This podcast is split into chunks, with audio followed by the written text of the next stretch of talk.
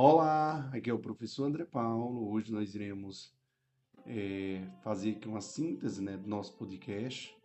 Esse podcast, pessoal, o prof irá falar sobre a busca pelo bem-estar, usando os seus oito poderes. É um podcast baseado no livro né, da, do Antônio Estrano e Lota Abimen. Minha pronúncia não é muito boa, mas é o que eu consigo chamar, tá? E assim, confesso a todos vocês que é como manter uma, uma tapeçaria. A busca pelo bem-estar, viu? Usando os seus oito poderes entrelaçados, os vários aspectos dos poderes de introspecção, discernimento, decisão, coragem, desapego, tolerância, ajustamento e cooperação, tornando-os efetivos ao leitor que busca autoconhecimento e bem-estar.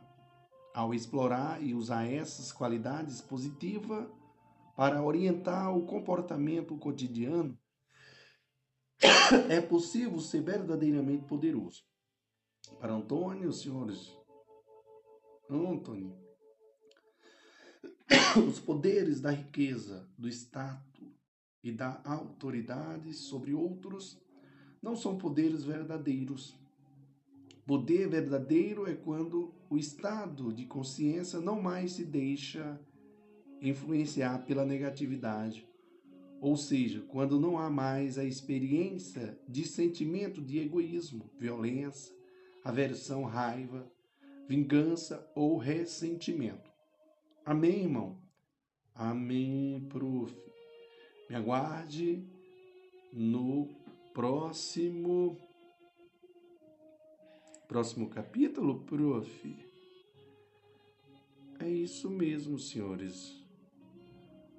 Quero dizer a todos vocês que esse podcast aqui, ele você vai sentir outra pessoa, viu, pessoal? Então, vamos fazer uma introdução bacaninha, viu? Isso aqui só é uma síntese. Eu costumo dizer o seguinte, senhores, que na vida cotidiana a nossa vida cotidiana está se tornando cada vez mais frágil. Confesso a todos vocês. E o mundo ao nosso redor está mudando rapidamente. Por isso, cada um precisa tornar-se mais forte e mais resiliente. Precisamos do poder espiritual que vem de dentro de nós, da reserva eterna de paz, o amor e felicidade que se encontra dentro de nós, esperando para ser descoberta. Nesse podcast, o prof mostra como, ou melhor, mostrará como fazer isso, revelando formas práticas para construir os oito poderes que são fundamentais para o bem-estar, introspecção, discernimento, tomada de decisão, coragem, desprendimento, né? tolerância, adaptação e cooperação. Quando começar a explorar essas qualidades positivas e usá-la para orientar a sua vida cotidiana, você se tornará, se tornará verdadeiramente poderoso livre da negatividade passada e presente e repleto de paz, energia e amor. Amém, irmão? Amém, prof. Show, papai. Vamos que vamos. Vivo o prof. André Paulo. No próximo item, senhores, me aguarde que nós iremos fazer é, apresentando os seus poderes interiores, tá, senhores? Glória a Deus. Olá, aqui é o professor André Paulo. Meus senhores e senhoras, adentrando na temática, a busca pelo bem-estar. Eu começo falando sobre apresentando seus poderes interiores. Este é um tempo de grande mudança. Economia, política e social. Como o mundo está se tornando aparentemente mais frágil e nossa vida cotidiana despedaçando, ou melhor, nossa vida cotidiana despedaça-se de forma inesperada. Cada um de nós e nossa sociedade em geral precisa ficar mais forte, mais poderoso, Mas eu indago a vocês: o que significa ser poderoso? Espiritualmente, nós entendemos que esse poder ou força não tem a ver com violência ou agressividade. O poder espiritual vem de dentro de nós, proveniente da reserva eterna de recursos positivos, tais como paz, amor e felicidade, que se encontra dentro de cada um de nós, mesmo que ainda não tenhamos consciência disso. O poder tem inúmeros aspectos, todos entrelaçados como os fios de uma tapeçaria. Não podemos separar uns dos outros porque a tapeçaria como um todo depende de cada fio usado da maneira certa, no lugar certo. Então, embora este podcast ou este livro descreva oito poderes, introspecção, discernimento, tomada de decisão, coragem, desprendimento, tolerância, adaptação e cooperação. Muitos outros poderes entrelaçaram-se com eles para gerar bem-estar. Para que estes oito poderes sejam mais eficazes, deve haver também o entrelaçamento entre eles mesmos. Quando começarmos a explorar essas qualidade positiva e usá-la para orientar nosso comportamento cotidiano, nós nos tornaremos verdadeiramente poderosos. Vamos permanecer em um estado de consciência no qual não sentiremos influenciados por qualquer espécie de negatividade. Não experimentaremos sentimentos de egoísmo ou violência, antipatia, raiva, vingança ou ressentimento. Libertar a mente e o coração da negatividade traz paz e a paz traz outra qualidade essencial para estes tempos atuais: estabilidade. A estabilidade nos ajuda a manter a ordem e o equilíbrio na vida.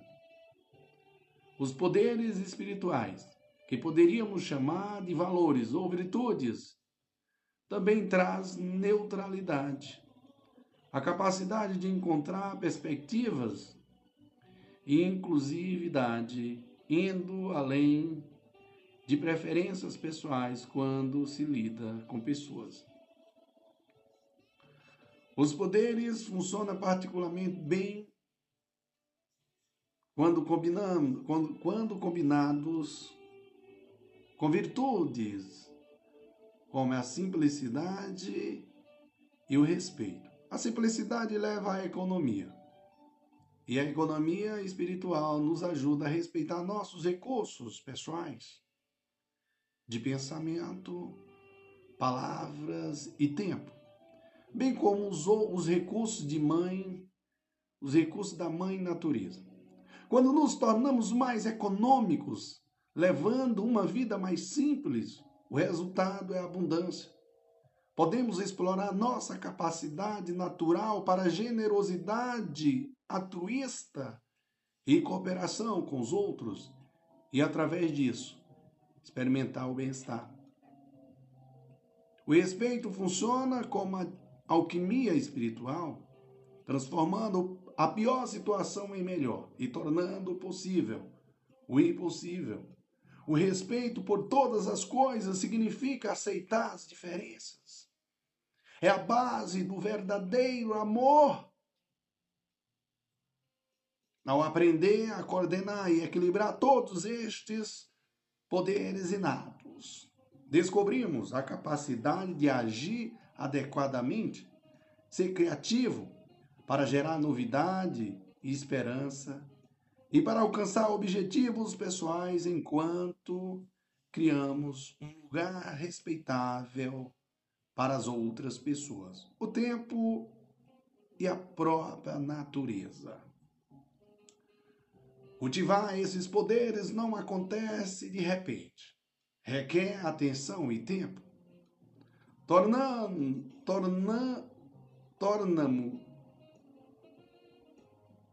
mais atento, melhor dizendo, tornamos-nos mais atentos, observando qual poder é necessário em um momento específico, em uma situação particular ou em uma relação específica.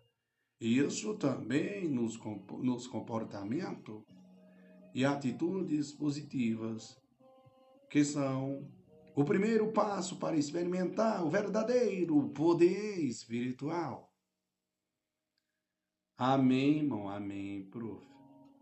E digo mais: ao olhar para dentro de si, você observará os obstáculos à cooperação. Quando você, to quando você toma, ou quando você tomar a decisão de vencê-los, você notará que sua mente se sentirá em paz. Nesta paz, você pode cooperar com qualquer coisa ou pessoa, em qualquer nível, sem medo ou conflito. Você está livre. Show, papai. Vamos que vamos. Viva o prof. André Paulo. No próximo item, nós iremos falar sobre a introspecção. Meu Deus, prof, que viagem, né, prof? É, a intenção do prof. Show, papai. Olá, aqui é o professor André Paulo. Hoje nós iremos a primeira, aliás, ao item poder 1, né? Nós falamos sobre os poderes, né? No áudio anterior, nós apresentamos seus poderes interiores Fizemos a introdução e aqui nós vamos dar início ao poder 1. Poder 1, no qual eu falei, é a introspecção. Mas o que é introspecção, prof? Bom, em um mundo onde tudo é vistoso, barulhento e cheio de superficialidade, é difícil apreciar o poder da introspecção. Apesar de ser o melhor meio para nos revitalizar, às vezes esquecemos-nos de usar a arte da quietude, que significa simplesmente ficar em silêncio por alguns momentos. Quando experimentamos usar um pouco de quietude introspectiva, apreciamos imediatamente sua capacidade de carregar ou de recarregar e fortalecer e fortalecer a vida interior. O que é introspecção, prof? Introspecção Introspecção é mergulhar no mundo interior e encontrar a mim mesmo, algumas vezes durante o dia. Não se trata de rejeitar a vida e seus desafios.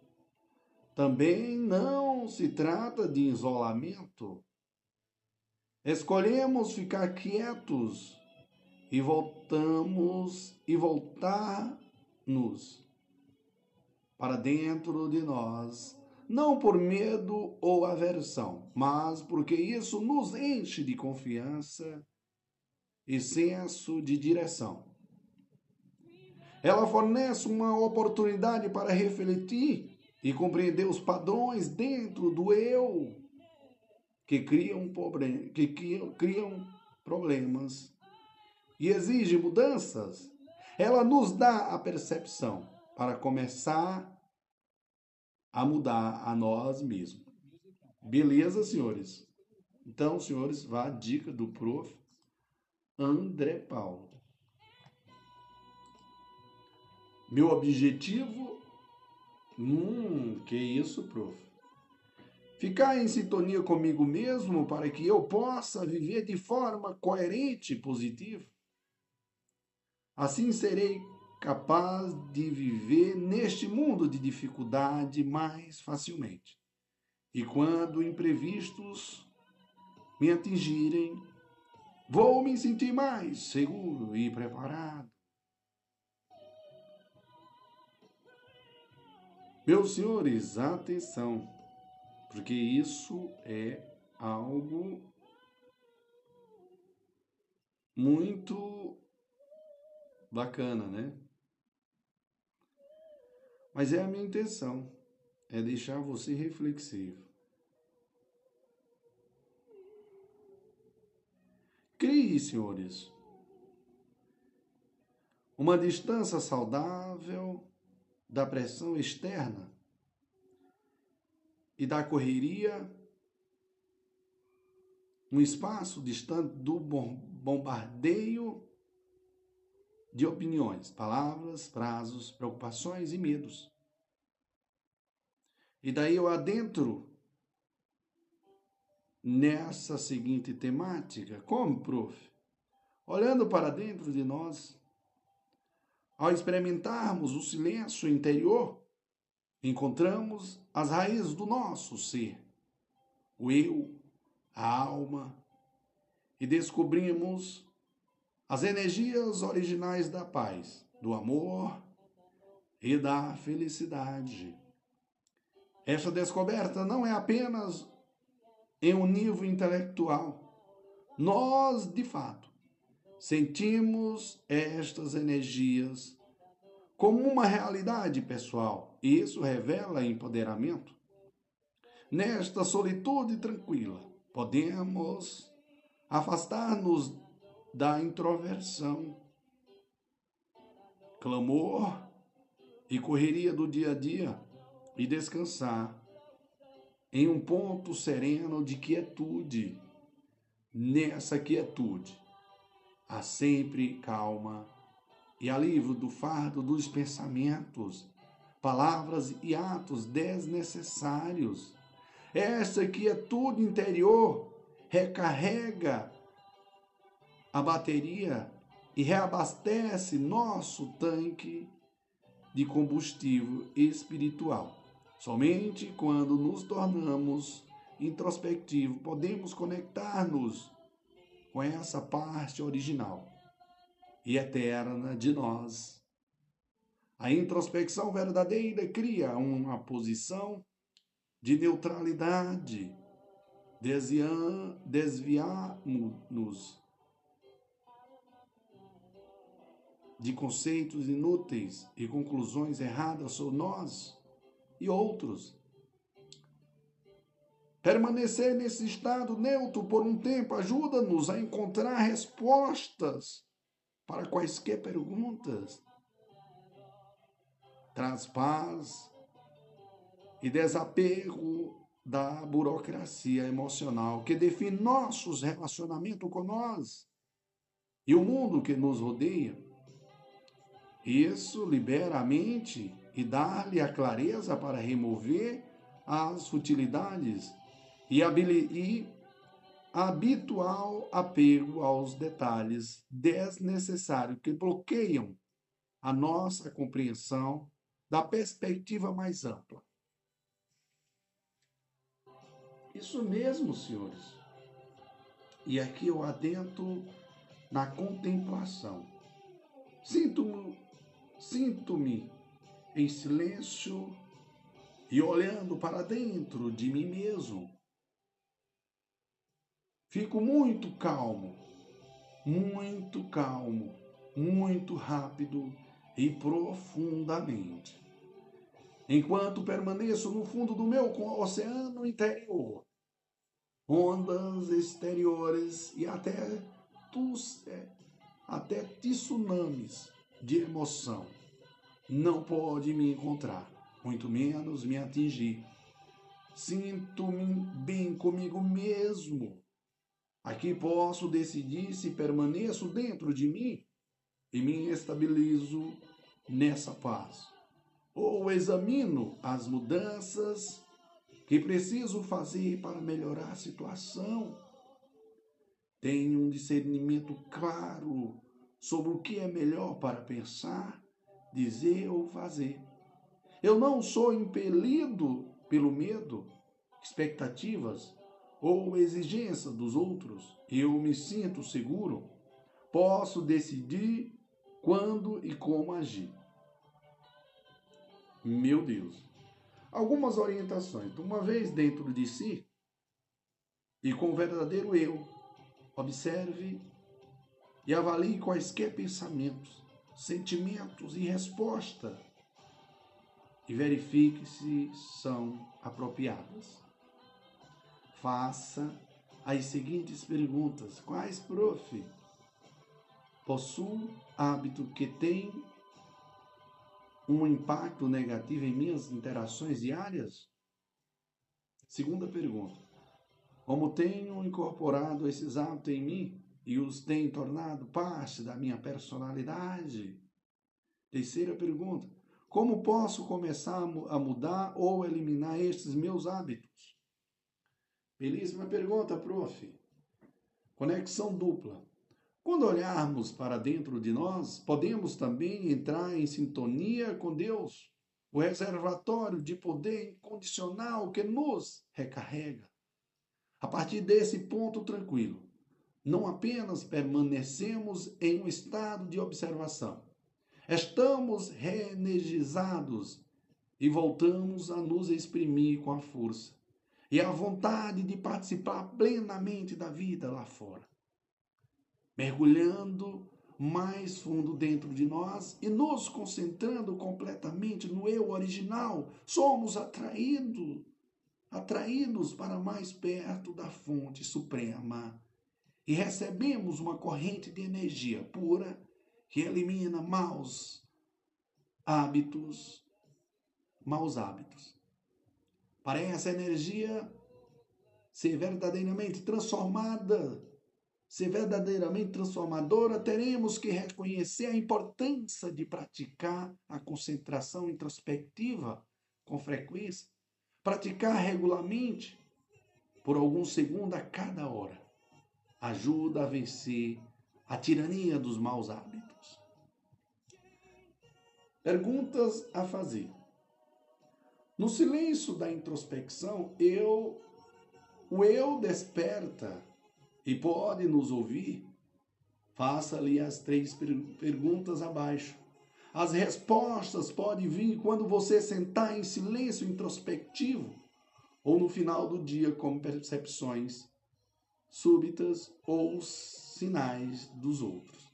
Primeiro, qual é a minha esperança para mim? Segundo, qual a esperança de Deus para mim? Terceiro, o que a vida está me pedindo para fazer? Meu Deus. E aqui eu adentro no seguinte na seguinte temática, fazendo a coisa certa. O sinal da introspecção, da introspecção verdadeira é a felicidade e o otimismo. Se depois de melhorar ou de mergulhar dentro de si, você se sentir tranquilo, mas melancólico ou não sentir vontade de se comunicar, você não deve ter entendido a prática corretamente. Ao invés de se conectar com a corrente rejuvenescedora, você ficou desconectado uma tomada com efeito, ou seja, uma tomada com defeito pode nos conectar com irritação, antipatia e egoísmo, fazendo-nos talvez ver a fraqueza dos outros ou lamentar o passado. Para reparar o erro, fique atento a qualquer repetição dos padrões de pensamentos, sentimentos ou palavras negativas. Observando o eu, ouvindo comentários dos outros ou notando situações dolorosas repeti repetitivas. Na medida do possível, tente identificar e entender os hábitos e os mecanismos que comandam essa atitude e visão e tome a decisão de se livrar de tais padrões. Escolha uma tomada mais adequada, fique mais desapegado ou otimista, ou simplesmente acabe com o tráfego da mente e do coração, dizendo-lhes para ficarem quietos, calmos e permanecerem em paz. A clareza provocada por tal introspecção leva-nos de volta aos trilhos e mantém tudo em movimento para frente. Alguns maus hábitos são como os tiranos. Eles enchem nossa cabeça e coração de forma tão intensa que, sob nenhuma circunstância, eles querem sair. Eles apreciam o seu reinado incontestável sobre nós e não desistirão facilmente para derrotá-los. É importante continuar praticando e conectar-se com o reservatório eterno de energia benevolente. Às vezes, estes tiranos sutis, inteligentes, tentam nos enganar ou quebrar nossa determinação.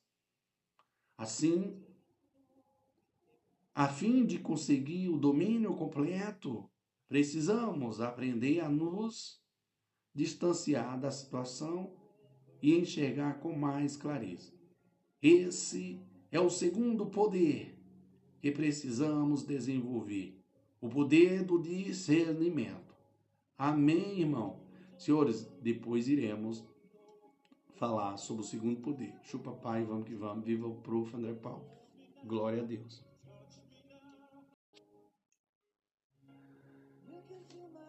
Olá, aqui é o prof. André Paulo.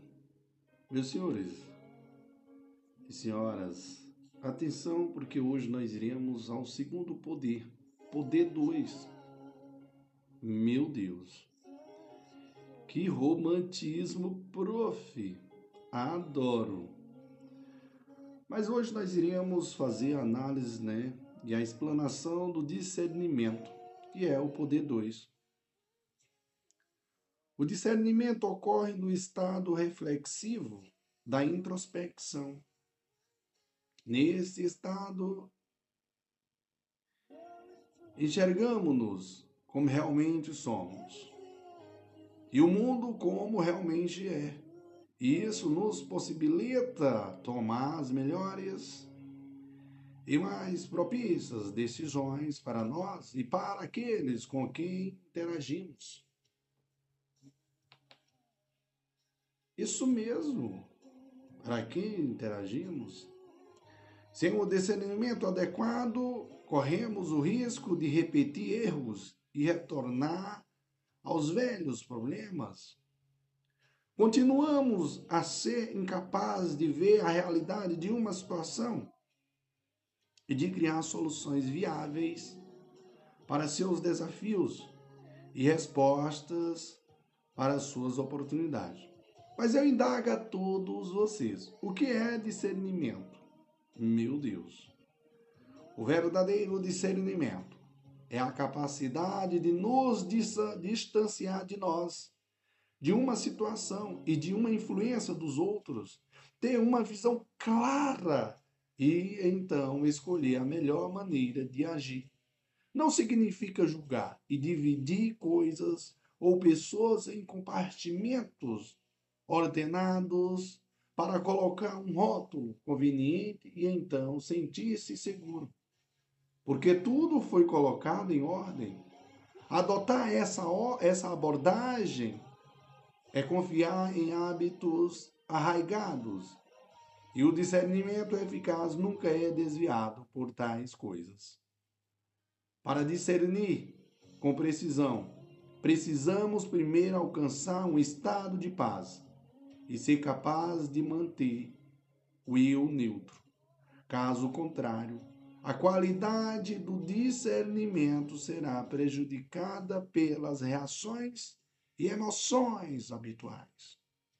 Meu objetivo é reconhecer e superar qualquer negatividade ou problema de forma sábia e firme. O poder de discernimento é a mais importante de todas as chaves. Isso mesmo, prof. Por que agora? Hum, belíssima indagação, prof. A fim de manter-nos emocionalmente e mentalmente saudáveis, devemos ser capazes de, ver através da ilusão. O poder de discernimento protege-nos de ficar enredados em ilusões geradas não só por nós, mas também pela sociedade em que vivemos. O discernimento é especialmente bem-vindo agora, porque é tão fácil sermos enganados no mundo de hoje, com suas apresentações glamourosas dos valores materialistas. Meu Deus. É visto como um bom e normal valorizar bens e possuir coisas. Isso é considerado segurança. Mas o tempo mostra que a segurança não pode vir de tais valores, mas apenas de intenções honestas e ações respeitáveis. Desejo e medo podem persuadir-nos a aceitar tais valores e estilos de vida como bons e necessários mesmo que eles nunca possa levar à verdade, ou melhor, à verdadeira felicidade. O estilo de vida pode inicialmente parecer satisfatório, mas tais ilusões destroem o verdadeiro contentamento. É difícil romper essa forma de pensar. Os padrões habituais de desejo e medo que estão por trás disso imperam há anos e nos tornamos viciados em seu poder, por mais doloroso que possa ser. O discernimento nos protege da influência de tais tiranos. A essência, a gente adentra nessa, nessa, nesse, né? aliás, nessa temática. O silêncio aumenta a qualidade e o nível de, da nossa capacidade de discernir e nos permite usar o tempo, pensamentos, qualidades eficazmente, eficazmente e beneficiar todos. No silêncio da quietude interior, o intelecto torna tudo claro. E então sabemos como agir de maneira, da melhor maneira. Muita análise e processamento mental poluem a clareza do discernimento. Sobrecarga de detalhes faz-nos permanecer, ou melhor, faz-nos perder a essência. E a contemplação, prof? Sinto-me em silêncio, em silêncio e olho para dentro de mim no silêncio da introspecção, volta a ser criança de novo. Estou aberto e confio na vida. Afasto-me de qualquer apego arrogante de saber e agir. Humildemente me disponho a reaprender. Vejo a, vida de uma maneira nova. Aprendo com todas as experiências, sem exceção. Meu Deus. E agora, senhores, priorizando, o que precisamos discernir acima de tudo? Meu Deus, belíssima indagação, prof. nós mesmos. Na realidade, a decepção vem do nosso interior, já que só enxergamos aquilo em que queremos acreditar. Se não podemos discernir a maneira que afetamos os, afetamos os outros, então nossos relacionamentos não melhorarão. Se não discernirmos como os mal entendidos e as maneiras habituais de nos é, comportarmos obscurecem a mente. Em vez de discernirmos, cairemos outra vez na armadilha de, de discriminar e ajudar. Muitas vezes não vemos o eu e, em consequência, perpetuamos ciclos de conflito animosidade e infelicidade que nós e naqueles que nos rodeiam. O que não podemos ver, não podemos mudar, e as coisas pioram. Esclarecimento ou o clique de uma conexão feita é o enxergar ou discernir a realidade. Com esta mudança de consciência, por vezes referida como abertura do terceiro olho, seria o espiritual, né? Vem uma grande libertação do medo, dúvida instabilidade no pensamento que pode impact, é, que pode incapacitar vidas. Algumas orientações. Meu Deus. Um grande benefício do discernimento é que ele revela a fonte de nossa força interior. Ser forte ou poderoso significa que não temos de recorrer à raiva, à raiva, comparações, rótulos e ameaças em face da oposição ou de uma situação difícil. Em vez disso, podemos discernir qual remédio espiritual usar: gentileza, acomodação, desapego. E isso cura nosso próprio. Ou melhor, isso cura nós próprios. E a vida das pessoas com quem estamos ligados. Para ser poderoso, senhores, não esqueça disso. Para ser poderoso, é importante repetir as seguintes afirmações regularmente. Qual, prof? Meu Deus, vamos lá?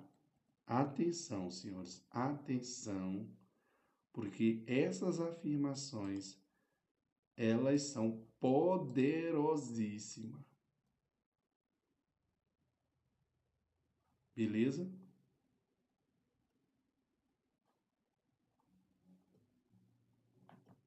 Vamos lá.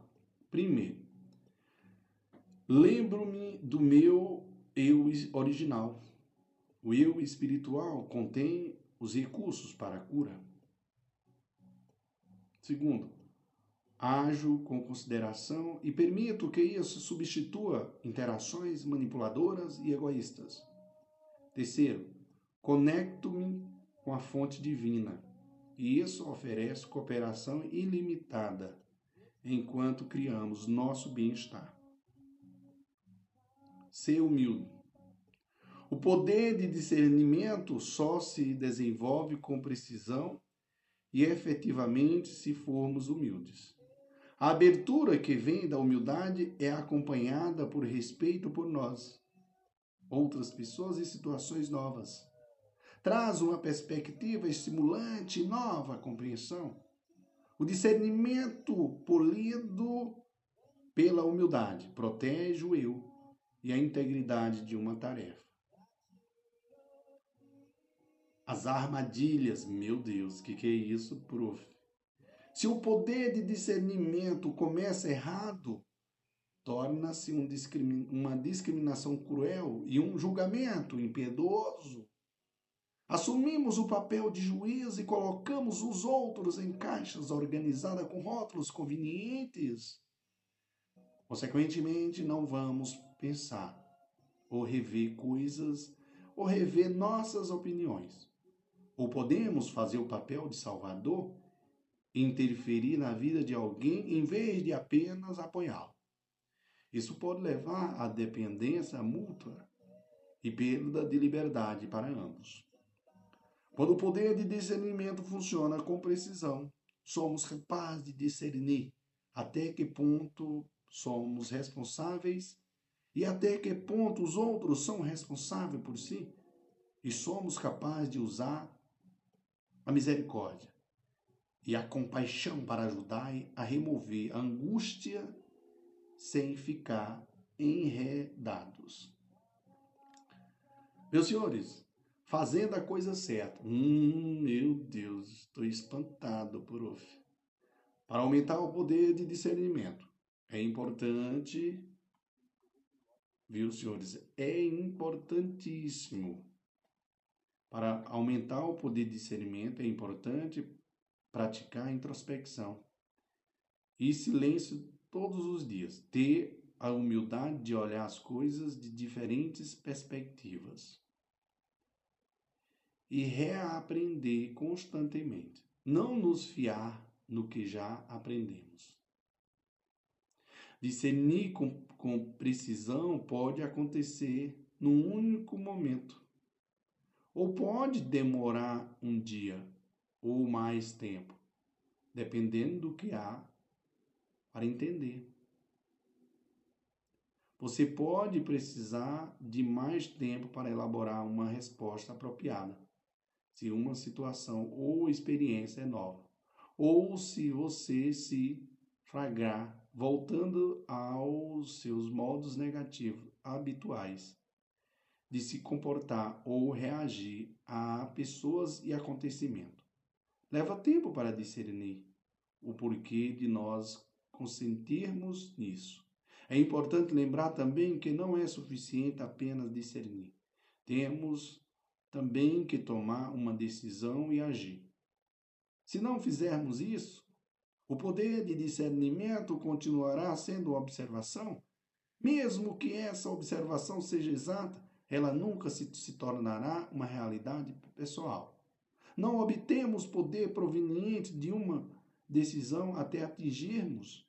Isso leva ao terceiro poder, o poder de tomar, o poder de tomada de decisão, que no qual no próximo bloco falaremos sobre esse grande poder. Amém, irmão? O terceiro poder. Show, papai. Vamos, ver o prof. André Paulo, que é a tomada de decisão, né, senhor? O terceiro poder é a tomada de decisão. Glória a Deus. Olá, aqui é o professor André Paulo meus senhores e senhoras, hoje nós iremos ao terceiro poder, o poder 3, não é? Então, lembrando que a tomada de decisão corresponde ao poder 3.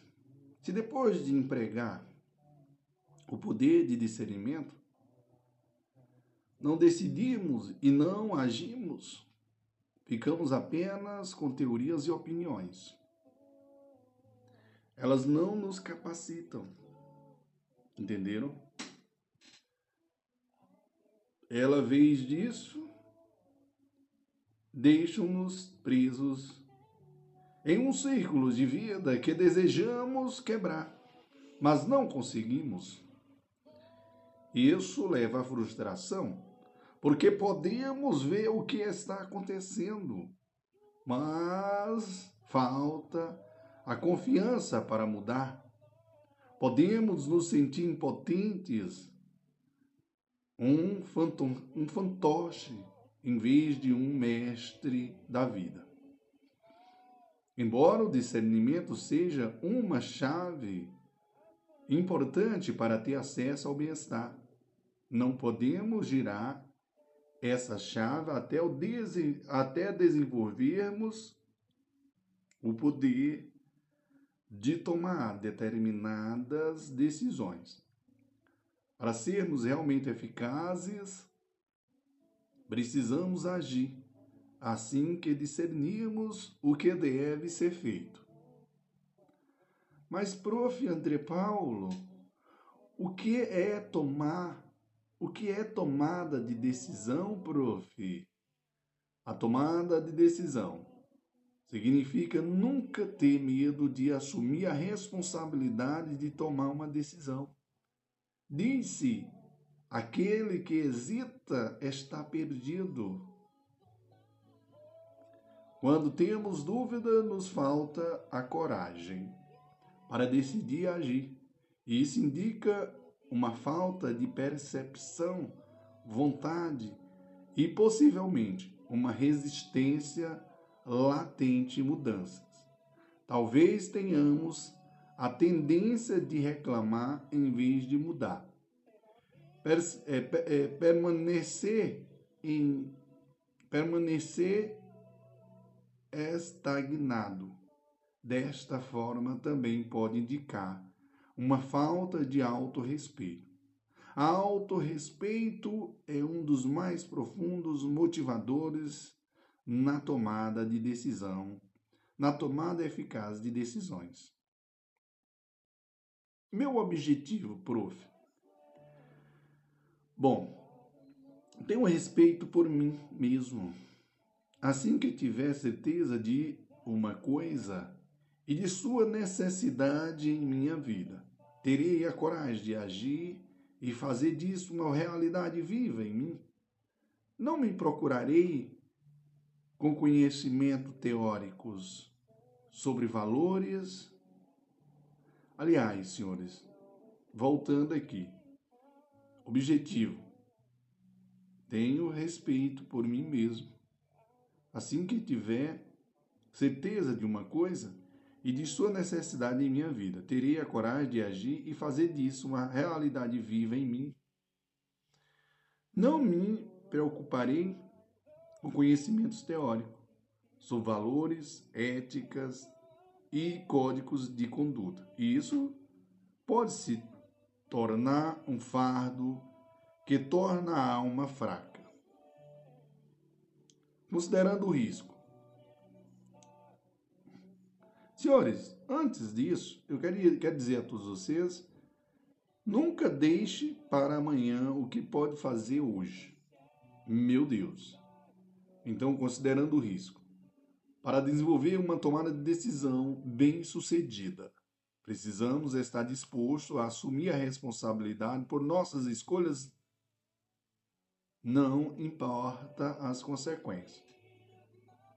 Precisamos ser destemidos e, audazes. Quem não arrisca, não petisca, diz o ditado. Quando a vontade não é suficientemente forte, é difícil tomar uma decisão. Quando a ambivalência interior é resultado de uma falta de comprometimento de mudar ou de uma falta de senso de responsabilidade conosco, a instabilidade surge. Podemos querer mudar para algo melhor, mas também queremos ficar como estamos pois, embora seja desconfortável, pelo menos é seguro. Essa instabilidade pode tornar-se outro hábito, hábito que nos impede de focar nossa força de vontade e sermos decididos. Contemplação. Sinto-me em silêncio e olho para dentro de mim mesmo. Vou além das daquelas. Eu vou além das desculpas e além do medo de que os outros possam pensar, dizer ou fazer. Continuo na piscina, na pista, melhor dizendo. Embora existam muitas distrações na estrada,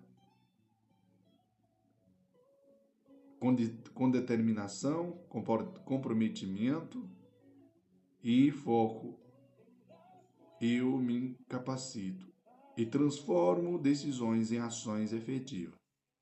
Raízes da determinação. De onde vem a determinação, prof? Belíssima indagação, prof. De ter fé nas nossas decisões.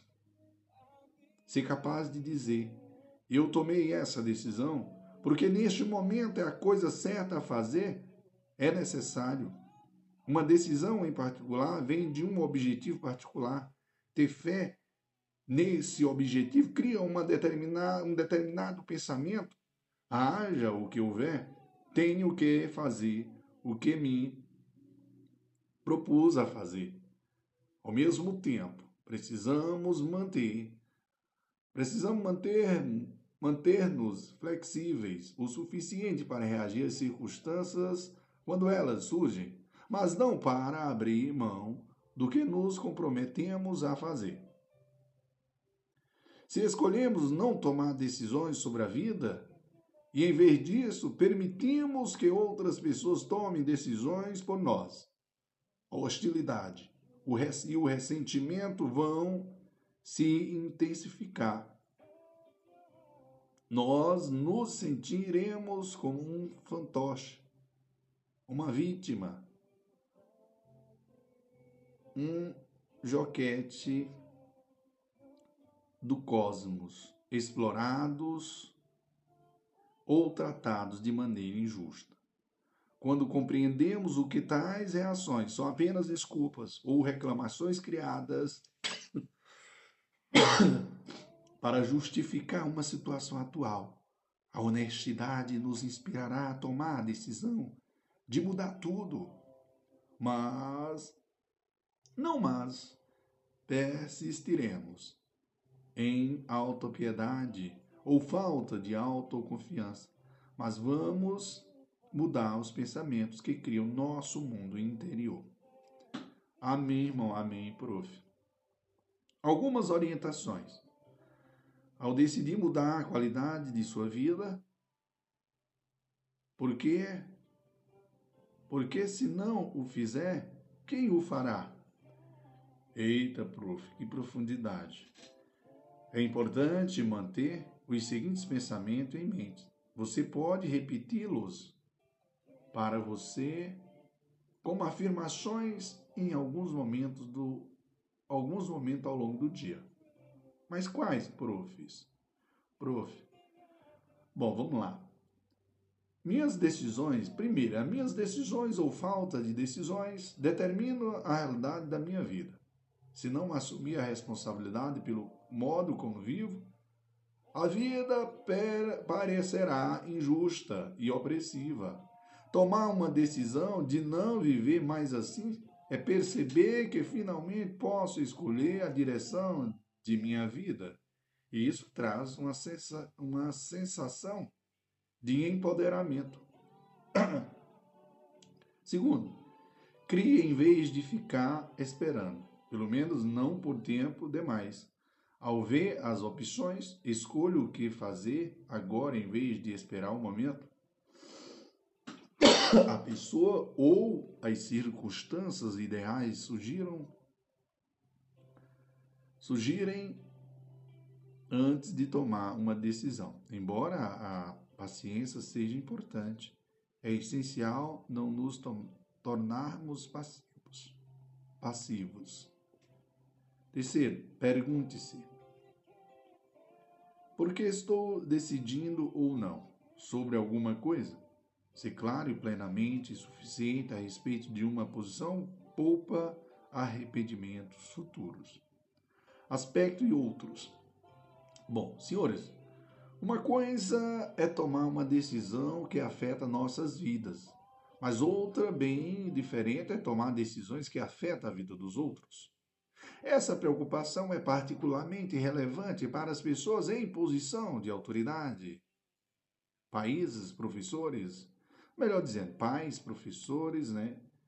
É, ministros, médicos, advogados, que tem de tomar decisões com cuidado, com responsabilidade e com sabedoria, levando em conta as necessidades objetivas, aspirações e a personalidade dos outros. Decisões que afetam outra pessoa, uma tarefa compartilhada ou um relacionamento devem envolver tomada de decisão e acordo mútuo Decisões ditatoriais mostram falta de discernimento e respeito, Com o tempo, tais decisões levam à crise. Não apenas no âmbito pessoal, mas no meio ambiente, na economia e na sociedade. Preocupações egoístas são sentidas por outras pessoas que participam do processo de tomar decisão. E como resultado, as pessoas não colocam seu coração em uma tarefa ou um relacionamento, embora concordem de forma superficial, de alguma forma sutil, vão se recusar a cooperar porque percebem, percebem o engano, sem, sem cooperação pessoal, interna e sincera. Uma tarefa ou relacionamento nunca ganha impulso. Meu Deus, fazendo a coisa certa. Como é que isso funciona, prof? A falta de comprometimento, a dependência de outras para o encorajamento, encorajamento, ser influenciado pelas opiniões dos outros, tudo isso bloqueia o poder de tomar a decisão. Às vezes, de forma persistente, aconselhamos os outros secretamente esperando que eles tomem uma decisão por nós. Se algo ter, der errado, convenientemente teremos alguém para culpar. Antes de pedir ou dar conselho, precisamos discernir os nossos motivos. Se depois de tomar uma decisão e agir, o resultado não for esperado, não se preocupe. Tente de novo.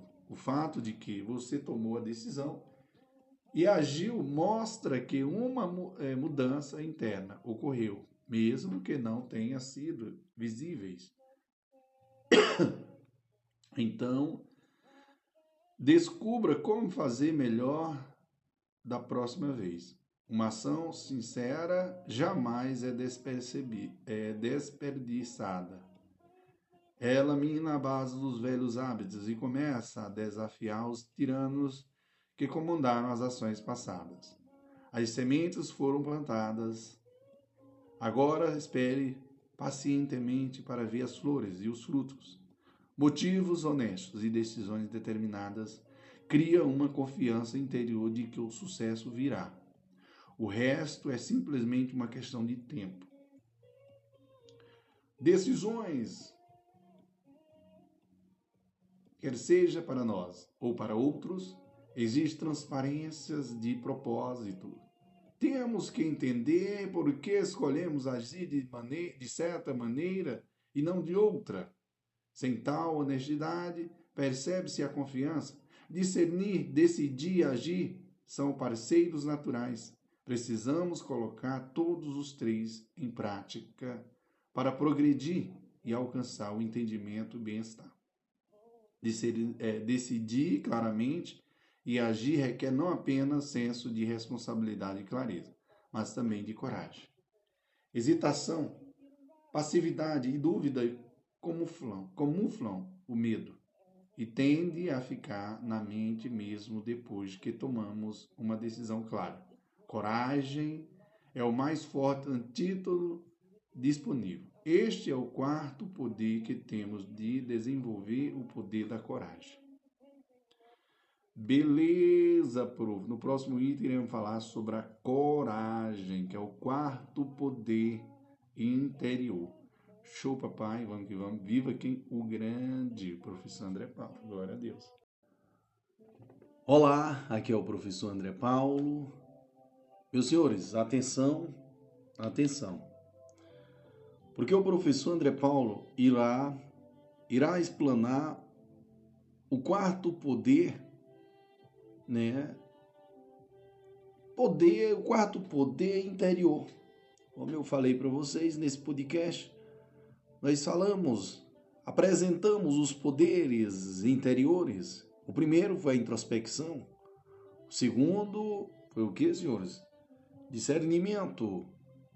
E o terceiro, tomada de decisão. E aqui, senhores, atenção, porque nós iremos viajar aqui na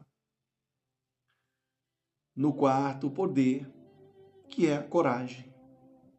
Como é que isso funciona, professor André Paulo? Coragem, senhor, é o quarto poder interior. embora o poder de tomada de decisão, a curada provenha do discernimento, a determinação para colocá-lo em prática vem da coragem. Sem a coragem, tornamo-nos uma vítima dos medos, desculpas e hesitação. A coragem cria o entusiasmo para é, perseverar e a capacidade para ver as coisas positivamente. Quando fazemos isso, os problemas nunca se transformam em barreiras. Mas aí eu indago a todos vocês: o que é coragem?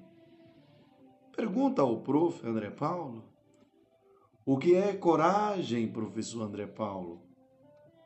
A coragem é a capacidade de perseguir metas, haja o que houver. A essência da coragem é a fé. A fé em nossas metas e uma profunda compreensão do porquê nós Escolhemos um curso específico de ação,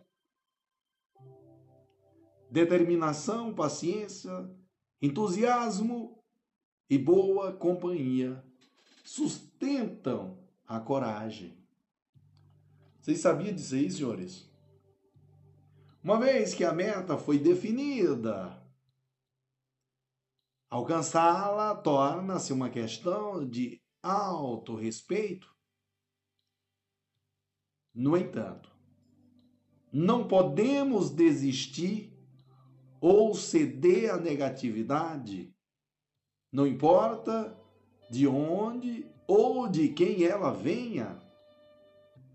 A paciência mantém o eu específico e permite que o eu coopere e se adapte a acontecimentos inesperados e supere os obstáculos de uma forma não violenta. Sem ela, podemos nos tornar excessivamente concentrados ou tentar alcançar um objetivo de maneira intensa demais. O entusiasmo é uma energia que eleva a percepção a tal ponto que qualquer coisa parece possível e assim que os milagres acontecem. A boa companhia também sustenta a coragem. Todos nós gostamos de estar com pessoas que compartilham e trabalham pelos mesmos ideais, comprometem-se com uma visão ou objetivo compartilhados e apoiam os esforços uns dos outros nas situações mais difíceis. Mas qual o meu objetivo, prof? Meu objetivo, eu vos digo, vou desenvolver a coragem para enfrentar minhas ilusões. Preciso de coragem para fazer isso, porque tenho porque tenho acreditado que elas são reais há muito tempo. Amém, irmão? Amém. Se eu dou um passo com coragem, Deus dá mil passos em minha direção. Companhia divina, meu Deus. Na escritura indo, Biagavid, Gita, o grande guerreiro a Juna é capaz de emergir de suas dúvidas e medos e ter coragem por causa de seu companheirismo com seu amigo divino. Muitas vezes vemos na história e nos contadores de histórias como um bom companheiro como um bom companheiro, permite que seu amigo alcance o melhor e supere obstáculos. Ele invoca sua coragem de seguir em frente, haja o que houver. Tal amizade fortalece o outro e lembra-lhes de sua tarefa, potencialidades e destino. Muitos dos nossos heróis e heroínas da mitologia pelo mundo são auxiliados por um determinado Deus ou deusas e sempre por causa do valor inato desses heróis. Várias linhas espirituais afirmam que Deus, como, a, como guia e amigo, é o verdadeiro apoio e companheiro da alma humana, porque ele se esforça para derrotar os tiranos escuros dentro de nós. O amor divino vindo deste amigo benevolente, fortalece a luz constante da coragem e determinação. Tal companheirismo com Deus e amigos humanos que pensam da mesma maneira certamente ajuda a superar os dragões do medo, dúvida, preocupação, remorso, culpa e ego. A alma deve tornar-se um guerreiro espiritual.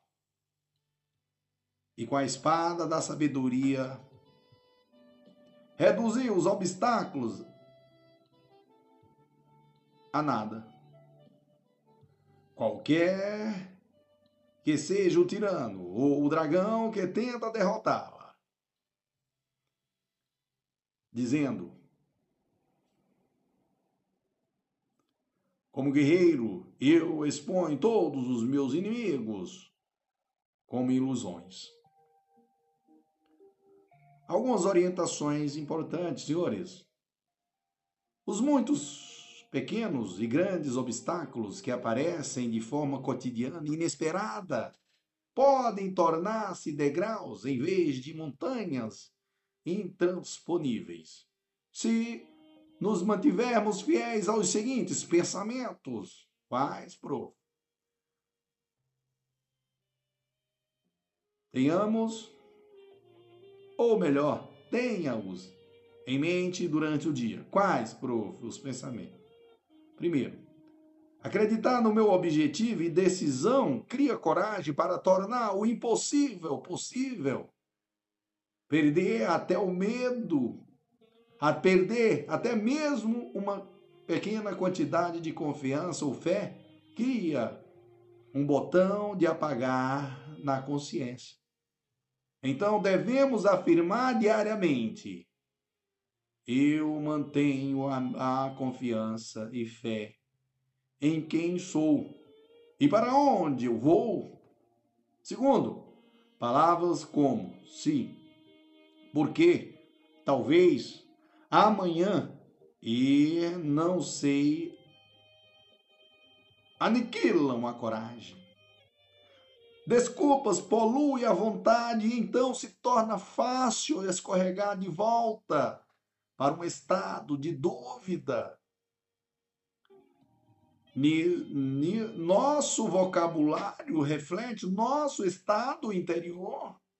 Então, observe atentamente e escolha determinados pensamentos e palavras possíveis ou palavras positivas para sustentar a coragem, a vontade.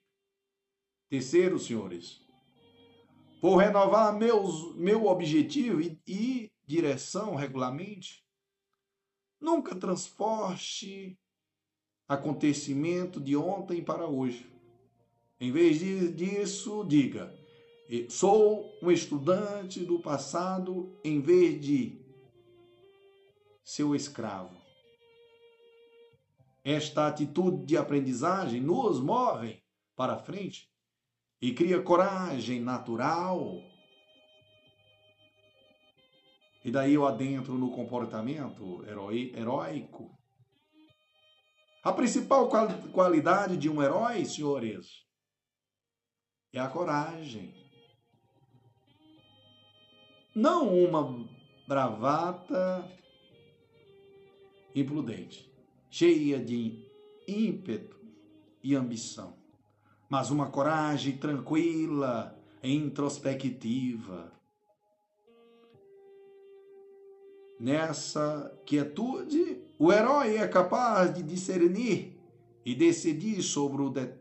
sobre um determinado curso de ação. Ele pode ver que é melhor esquecer o passado de outra pessoa em vez de censurá-la e constantemente fazer menção dele. Com humildade, a coragem. O passado é perdoado. O herói se liberta completamente. Apenas heróis podem fazer tais coisas. Heróis refletem profunda e silenciosamente antes de falar e agir. Eles têm a coragem de observar-se e ver que mudanças internas são necessárias para melhorar a sua qualidade de interação. Além de coragem, os heróis também precisam de autenticidade de caráter e nobreza de espírito para alcançar o ideal superior. A realização de tais ideias não acontece simplesmente, ou é resultado de algumas conquistas momentâneas.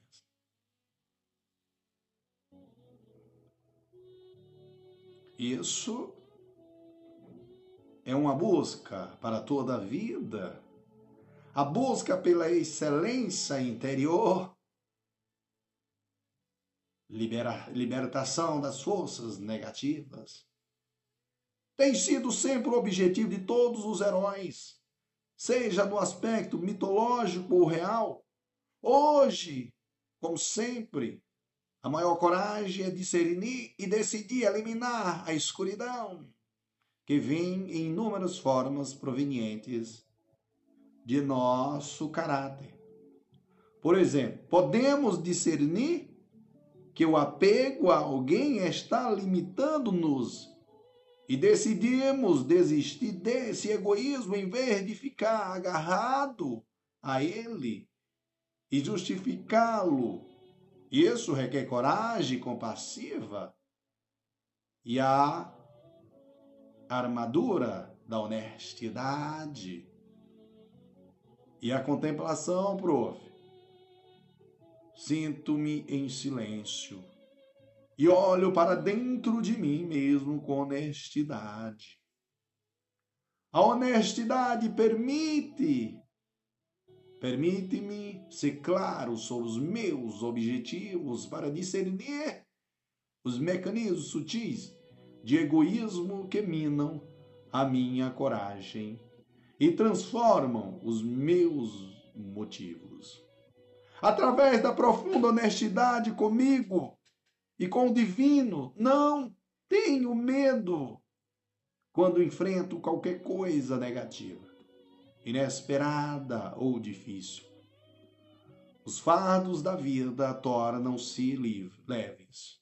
Sinto-me aliviado, tranquilo e contente. E daí eu adentro, fazendo a coisa certa. Mas como isso funciona, professor André Paulo? Que concentração, né, prof? Falo agora. É preciso honestidade, bem como coragem para dar em nós uma boa sacudida e ver as coisas como elas são, não como imaginamos que sejam. Ver é muito melhor do que não ver. Sem a visão honesta, continuaremos a ser enganados pela ilusão e, permaneceremos presos na armadilha da angústia e de jogar jogos. É hora de nos libertar, basta um pouco de coragem. e um pouco de desprendimento. Meu Deus, este é o quinto poder de que precisamos, o poder de desprendimento, e no qual o prof irá falar no próximo bloco. Amém, irmão? Amém, prof. Que emoção, prof. No quinto, quinto poder, pessoal, que nós vamos falar é o poder do desprendimento, tá? Show, papai. Vamos que vamos. Viva quem? O grande professor André Paulo. Glória a Deus. Olá, aqui é o professor André Paulo. Meus senhores e senhoras, atenção. Hoje nós iremos é, ao quinto poder né, interior. Então, como eu falei a todos vocês, que irei explanar os poderes interiores. E eu falei o primeiro, que é a introspecção, o segundo, o discernimento, o terceiro, tomada né, de decisão. O quarto, coragem. E o quinto, desprendimento. E confessa a todos vocês. Que é preciso coragem para desprender-nos e voltar para a essência. É nela que encontramos a verdade e a liberdade. Desprender-se das atrações habituais e da emoção de entregar-se a um comportamento dramático e finalmente conseguir chegar ao ponto principal requer uma decisão firme e a coragem de tomar essa decisão com seriedade. Mas eu indago a todos vocês O que é desprendimento, professor André Paulo? Desprender-se, senhores, é perceber que nada, nada, ninguém pode perturbar nossa paz de espírito, exceto nós mesmos. O pensamento que outras pessoas e situações externas estão fazendo algo contra nós causa muita infelicidade. Talvez elas estejam fazendo, mas precisamos deixar de ser tão influenciado por elas. É preciso coragem e determinação para não justificar raiva e nos defender a fim de culpar os outros de pensamentos inúteis e sentimentos que se tornarão hábitos arraigados.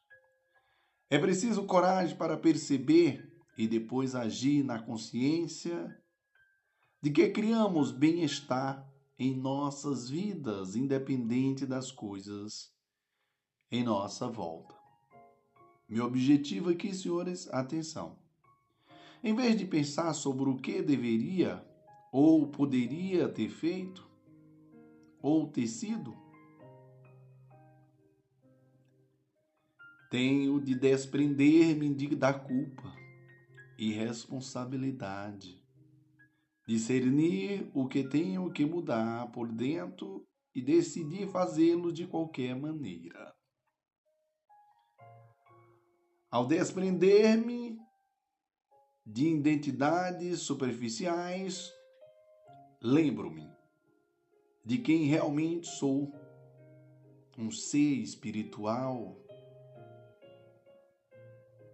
E aí eu adentro no ato de libertação.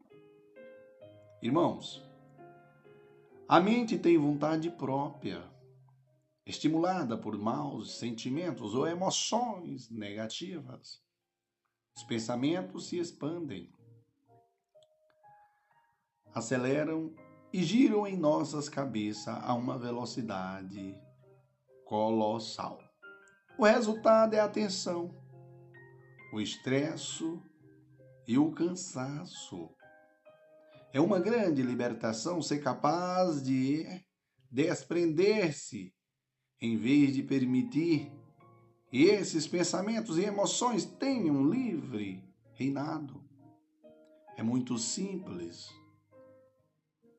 No momento em que percebemos que estamos exacerbando qualquer pensamento, sentimento, apenas pedimos à mente para frear antes da colisão frontal, emocional ou verbal.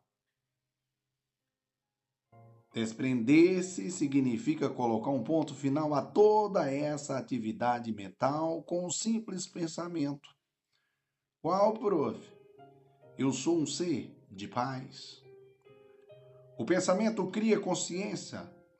Então, se repetirmos essa frase devagar e com atenção, nossos pensamentos e emoções param de expandir e a paz interior é restaurada. A essência do nosso ser é capaz, ou melhor dizendo, a essência do nosso ser é a paz. Liberdade completa da sobrecarga. Retornar a essa paz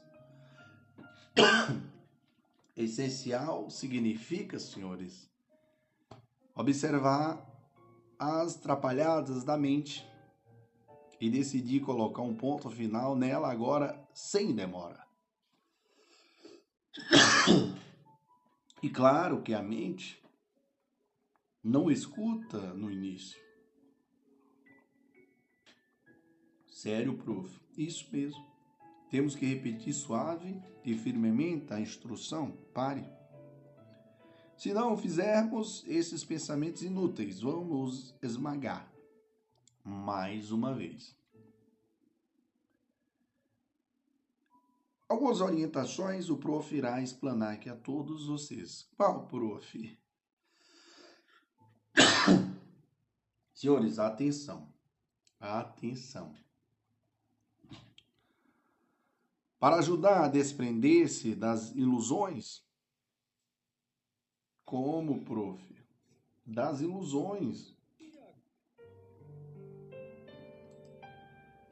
Como fazer isso, prof? Então, para ajudar a desprender-se das ilusões e superficialidades e retornar à essência do eu e da vida, repita essas afirmações em silêncio durante o dia, em qualquer lugar ou momento. Meu Deus. Vamos lá? Me diz aí, prof, quais? Primeiro, tenho a coragem de ser eu mesmo. Isso é perfeito. Isso significa lembrar-me de quem eu sou e deixar cair quaisquer máscaras e outras defesas agora. Segundo, Veja a essência dos outros. Eles também são pontos eternos do ser. Dentro de cada traje há um ator. Esta afirmação refere-se a ver aquele ponto valioso do ser e desprender-se de, de, de preconceitos sobre a cor, sexo, nacionalidade, o passado e quaisquer fraquezas. É importante apreciar a especialidade de todos. Ver desta forma requer coragem. Terceiro, desconsidero as palavras eu e meu. Esses conceitos são a causa de todos os conflitos no mundo. Quarto, Lembro-me do divino e em troca receba a corrente do amor incondicional que me liberta de toda e qualquer malícia.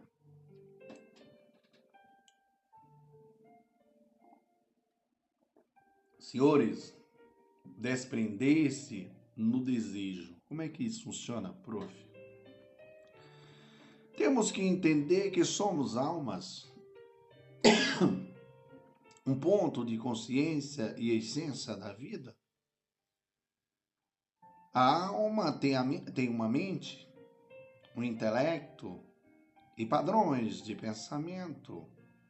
Alguns desses padrões são originais e puros, outros são poluídos e negativos. Os últimos criam desejos e necessidades egoístas que exigem serem satisfeitos. Mas mesmo quando são satisfeitos, a sensação de contentamento não dura muito tempo. Em vez disso, estimula desejos ainda mais fortes por mais dinheiro ou uma casa maior, e assim por diante. Tais desejos podem dar o pontapé inicial nos processos de manipulação, controle e de sabotagem aos outros que ficam no nosso caminho esse tipo de pensar. E de viver cria uma bomba interna que um dia explodirá. É por isso que muitas pessoas encontram-se solitárias, estressadas, deprimidas, desorientadas, vazias e com raiva. Libertar-se de tais desejos e objetivos disfuncionais e retornar à essência cura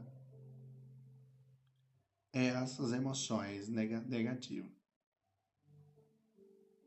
Como podemos desprender-nos e retornarmos para essa essência, prof? Pela prática da meditação. Na meditação, aprendemos que um pensamento repleto de essência, concentrado no silêncio, recarrega o eu. Tal pensamento quando repetido lentamente algumas vezes, num estado de silêncio introspectivo, recarrega o eu. E o eu automaticamente libera o estresse, a preocupação e a raiva. Meus senhores, aí eu adentro na contemplação.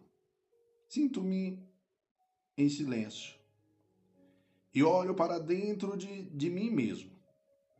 Concentro-me no pensamento. Eu sou um ser espiritual. Minha essência é a paz. Repito lentamente para mim algumas vezes. Sou uma alma. A paz é a minha essência. A paz é a liberdade, a minha liberdade. Eu sou paz. Retornar à fonte. Como é que isso funciona? Prof. A essência de uma árvore, depois que se desprende de suas folhas, flores, ramos e tronco e raiz, é a semente. Da mesma forma, a essência da consciência é um pensamento. A do tempo, um segundo. A do amor, o respeito. A da felicidade, o contentamento. E a da abundância, a simplicidade. Muitas essências formam a base do poder, mas, acima de tudo, é a essência de um pensamento positivo puro, em um segundo que nos ajuda rapidamente a captar o eu, ou melhor, a capacitar o eu em determinadas situações, somos imediatamente obrigados a nos desprender e chegar ao ponto do que se deve pensar ou fazer. Quando os bombeiros são chamados para apagar um incêndio violento, eles têm que desconsiderar perguntas como qual a temperatura do fogo, quem começou o incêndio, quantos serão os prejuízos e agir imediatamente para apagar o fogo. Mais tarde, eles analisarão as perguntas. Mas enquanto o fogo propagar-se, a necessidade urgente é apagá-lo da forma mais rápida e mais eficaz possível.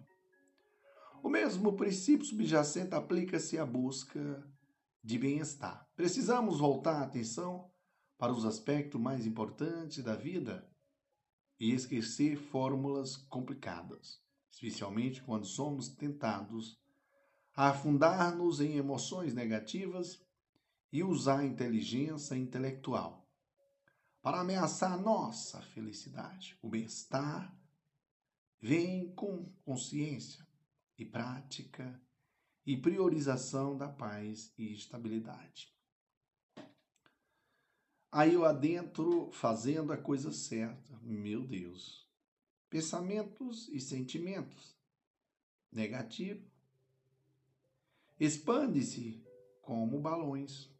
É difícil soltá-los. Em comparação, os sentimentos e pensamentos positivos são mais lentos, mais profundos, mais leves e menor e em menor número. Ao contrário de suas contrapartes negativas, pensamentos positivos imediatamente se traduzem em ação. O eu abandonou as intermináveis rodadas de pensar e discutir teorias e opiniões inteligentes e só age. Meu Deus. Temos tantas ideias, tantos planos e opiniões. Eles podem ser bem apresentados e bem intencionados, mas raramente os colocamos em ação. Eles não são apoiados, porque muitas vezes nos falta o poder para produzi-los em realidade em nossa vida pessoal. Mas por que, prof? Porque a crítica de outras pessoas, a difamação e não cooperação ou nossa própria falta de coerência ou falta de coragem esvaziam os balões. Apenas ao nos desprender da grande expansão da nossa identidade social e física, e ao retornar para a essência do nosso ser, o eu alma, o eu alma, vamos encontrar paz ilimitada,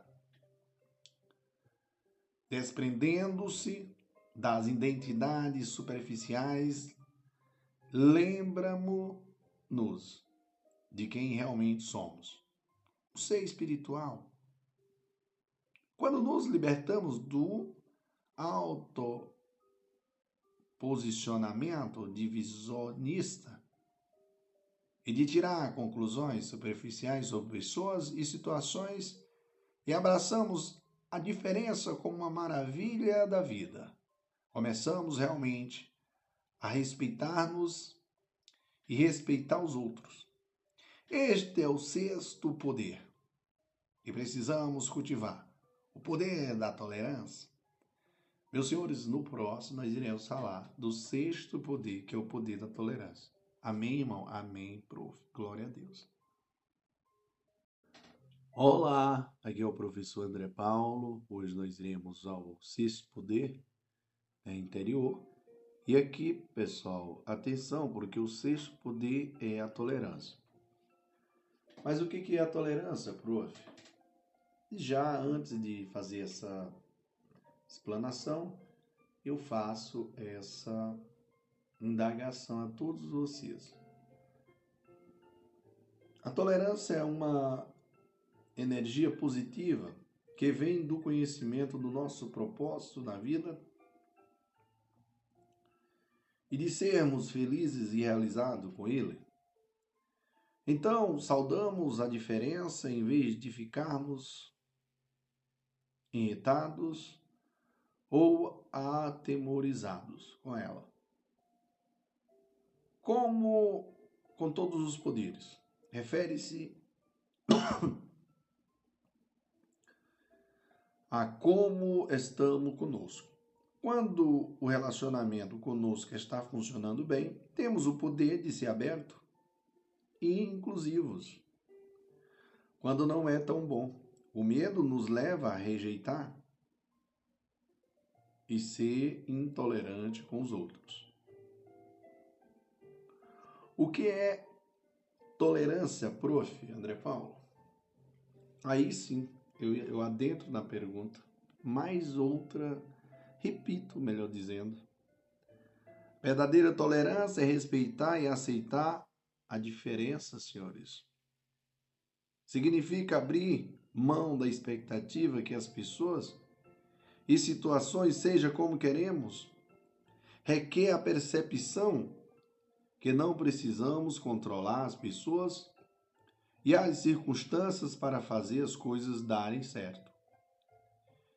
E que o tempo, a intenção e os outros fatores desempenham um papel na vida. Quando entendemos,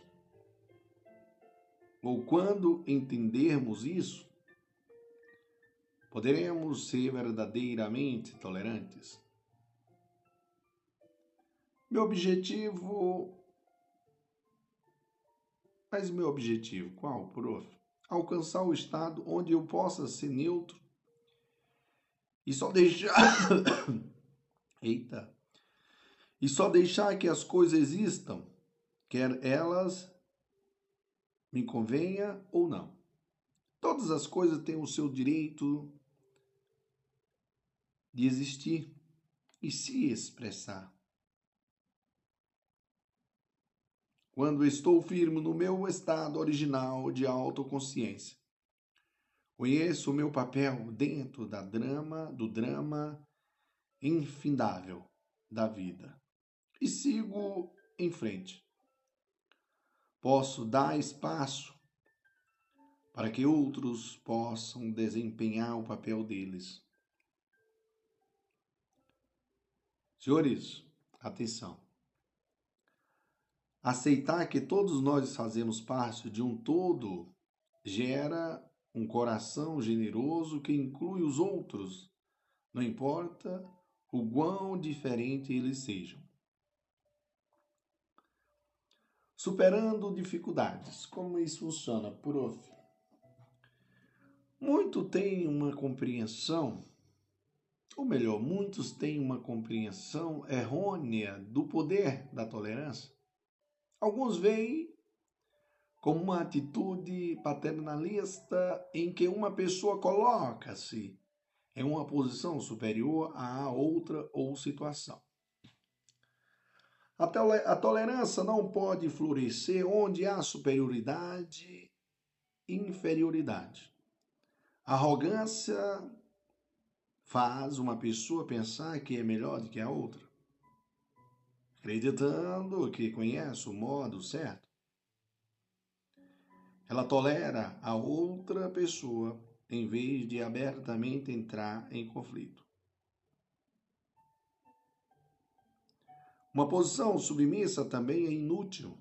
Alguns, algumas pessoas tendem a tolerar a raiva ou mau comportamento dos outros e manter silêncio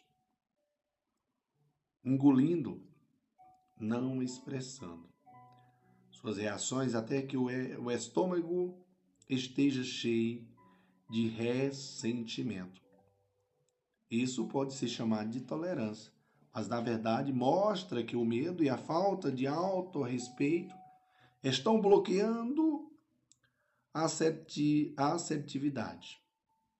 Se desejarmos agradar a qualquer custo, se queremos aprovação e tememos a rejeição, nos faltará coragem para nos comunicarmos de forma clara e assertiva. Devemos despertar, fazer uma avaliação de nós mesmos e perceber que nem explodir de raiva e nem engolir as reações nos fornece uma solução. Algumas soluções reais podem ser encontradas nos seguintes pensamentos.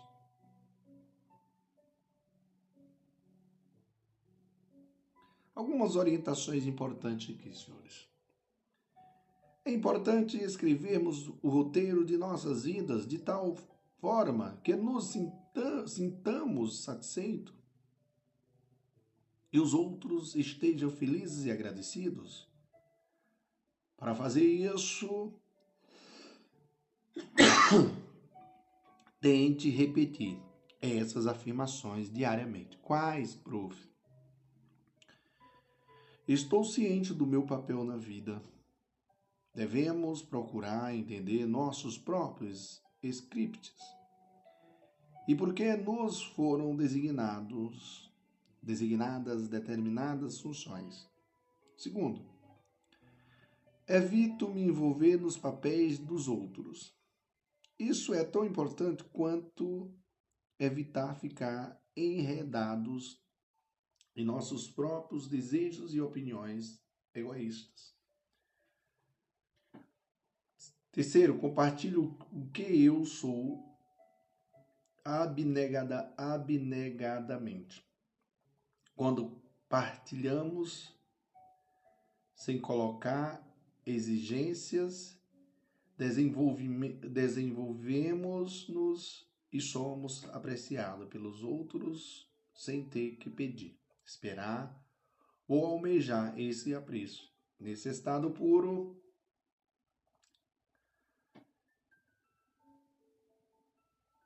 altruísta, continuamos livres das expectativas dos outros, de outras pessoas que natural e generosamente compartilham conosco o que elas são.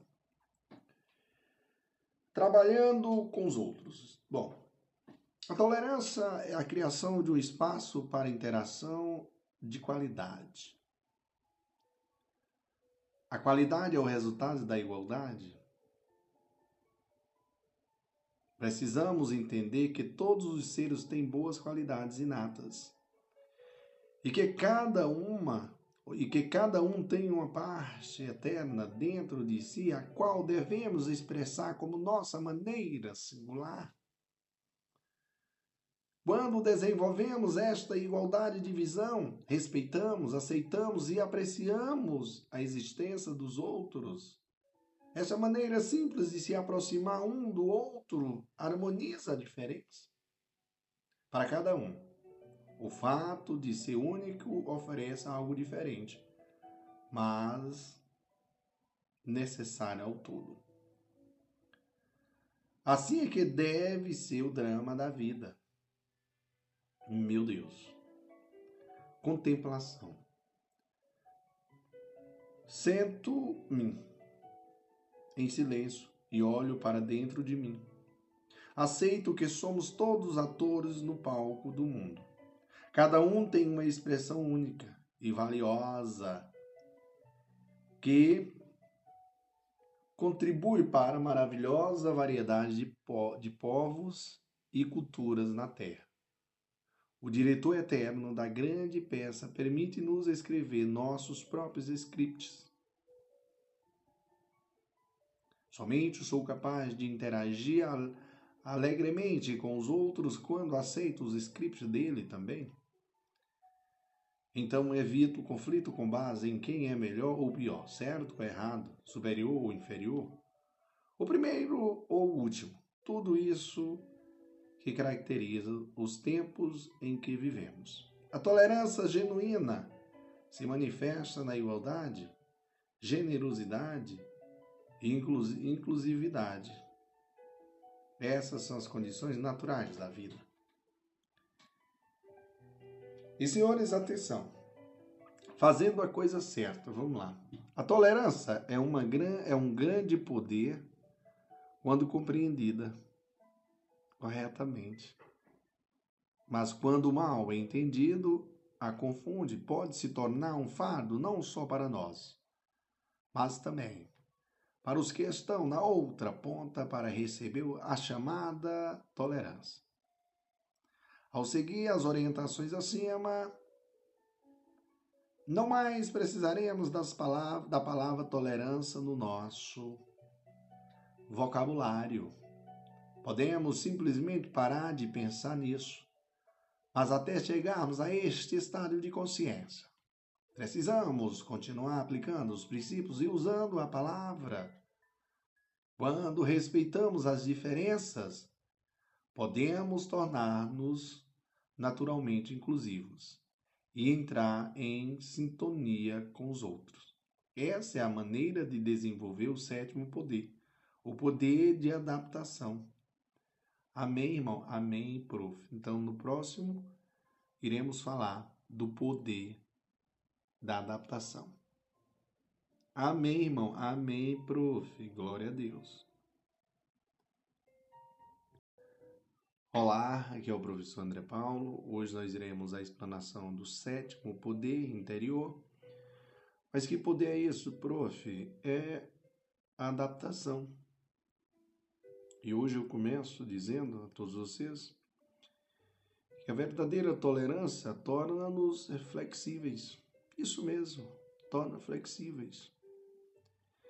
E quando nós somos flexíveis, podemos nos acomodar e adaptar a qualquer coisa e qualquer pessoa e manter o bem-estar. A capacidade de se, de se vergar sem quebrar é relacionada ao quanto de tolerância desenvolvemos. Quando somos totalmente flexíveis, tornamos-nos capazes de nos adaptar às situações e pessoas mais inesperadas, negativas e difíceis. Mas eu faço essa pergunta a todos. O que é adaptação, prof? Adaptar ou acomodar significa desprender-se das mágoas, antipatias e preconceitos passados até que desapareçam por completo, sem deixar vestígio algum. Muitas vezes podemos adaptar-nos exteriormente, mas interiormente guardamos mágoas e angústias reais ou imaginárias. Este estoque, esse estoque interno envenena qualquer chance que temos de reconciliação ou de reparar ressentimentos passados. Se nos desprendermos disso e nos conectarmos novamente com os princípios básicos interiores, quais, prof? Paz, amor, pureza, paz, amor e pureza, com que nascemos, seremos capazes de nos adaptar a qualquer eventualidade, curar as relações mais doentios, doentias. E reunir as pessoas mais díspares. Meu objetivo aqui, nesse caso, eu digo, vou me conectar com as minhas raízes, a planta da alma original, que é composta de paz, amor e pureza, e experimentá-las com uma realidade pessoal. A partir de uma posição interior tão sólida, posso adaptar-me a qualquer situação de externa a qualquer situação externa e tornar-me extremamente flexível sem me comprometer. Criar um espaço onde todos se sentem respeitados e valorizado, valorizados, não importa quem ou o que eles sejam. Ponto de partida Apenas desenvolvemos a flexibilidade de que precisamos para cultivar o poder da adaptação. E como uma árvore, fixamos raízes internas firmes para nos manter estáveis. A capacidade de uma árvore para vergar depende da profundidade de suas raízes. Se elas não são profundas o suficiente, uma tempestade derrubará a árvore facilmente. Se nossas próprias raízes internas não estão ligadas ao nosso eterno eu, ou o modelo original, então o poder da flexibilidade irá deteriorar-se e ficará comprometido. Se comprometermos valores e princípios profundamente enraizados, seja por medo ou falta de consciência, perdemos no jogo da vida. Não conseguimos ser vitoriosos. O que mantivemos, o que mantiveram sua integridade vence. Mas nós não podemos, porque o eu foi comprometido. Quando paramos de ser fiéis a nós, perdemos o poder de vencer. Sem reivindicar a vitória sobre a negatividade, dificuldades e sentimentos ruins, o eu cai no estado de desespero ou de raiva frustrada Daí eu falo da contemplação. Como é que eu faço, prof, na contemplação? Sinto-me em silêncio e olho para dentro de mim. Ao entrar em contato com minhas raízes interiores, a energia da alma, eu diluo a dor, ressentimento e sentimentos ruins que estão acumulados dentro de mim. Este diluir faz-me sentir leve. Ele me liberta do fardo da raiva e sentimento de injustiça. Nesta, leve, nesta leveza tenho a clareza para encontrar alternativas. Paro de julgar os erros e as faltas dos outros e os meus e os meus próprios. Crio uma maneira diferente de ver e me relacionar com a vida. Daí vem a reconciliação. Meu Deus, que, que é isso, prof? Em um mundo de sentimentos ruins e ressentimentos duradouros nos níveis, pessoal, nos níveis pessoal, social, nacional e global, a capacidade de se acomodar, a existência dos outros é uma necessidade urgente. Adaptar-se através de meios de reconciliação significa ficar no lugar dos outros e permanecer lá por um tempo.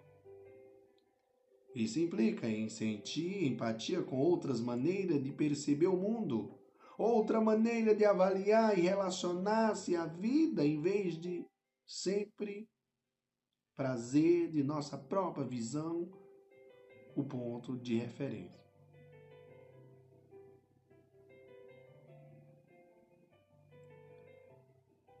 Ok, senhores? Em vez de sempre fazer de nossa própria visão o ponto de referência. Isso mesmo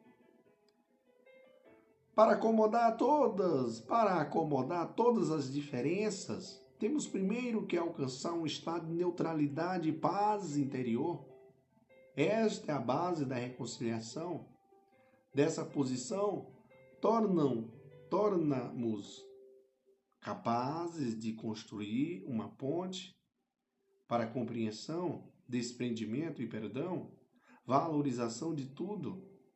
Algumas orientações para melhorar a comunicação e a empatia, tão necessárias à unidade e evitar o sentimento, evitar o sentimento frequente de isolamento.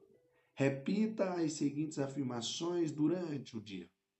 Elas oferecem estratégia de construção da ponte. Meu Deus. Que coisa, né, prof? É isso mesmo. Primeiro, mantenha, mantenham um desejo de unidade, harmonia e equilíbrio.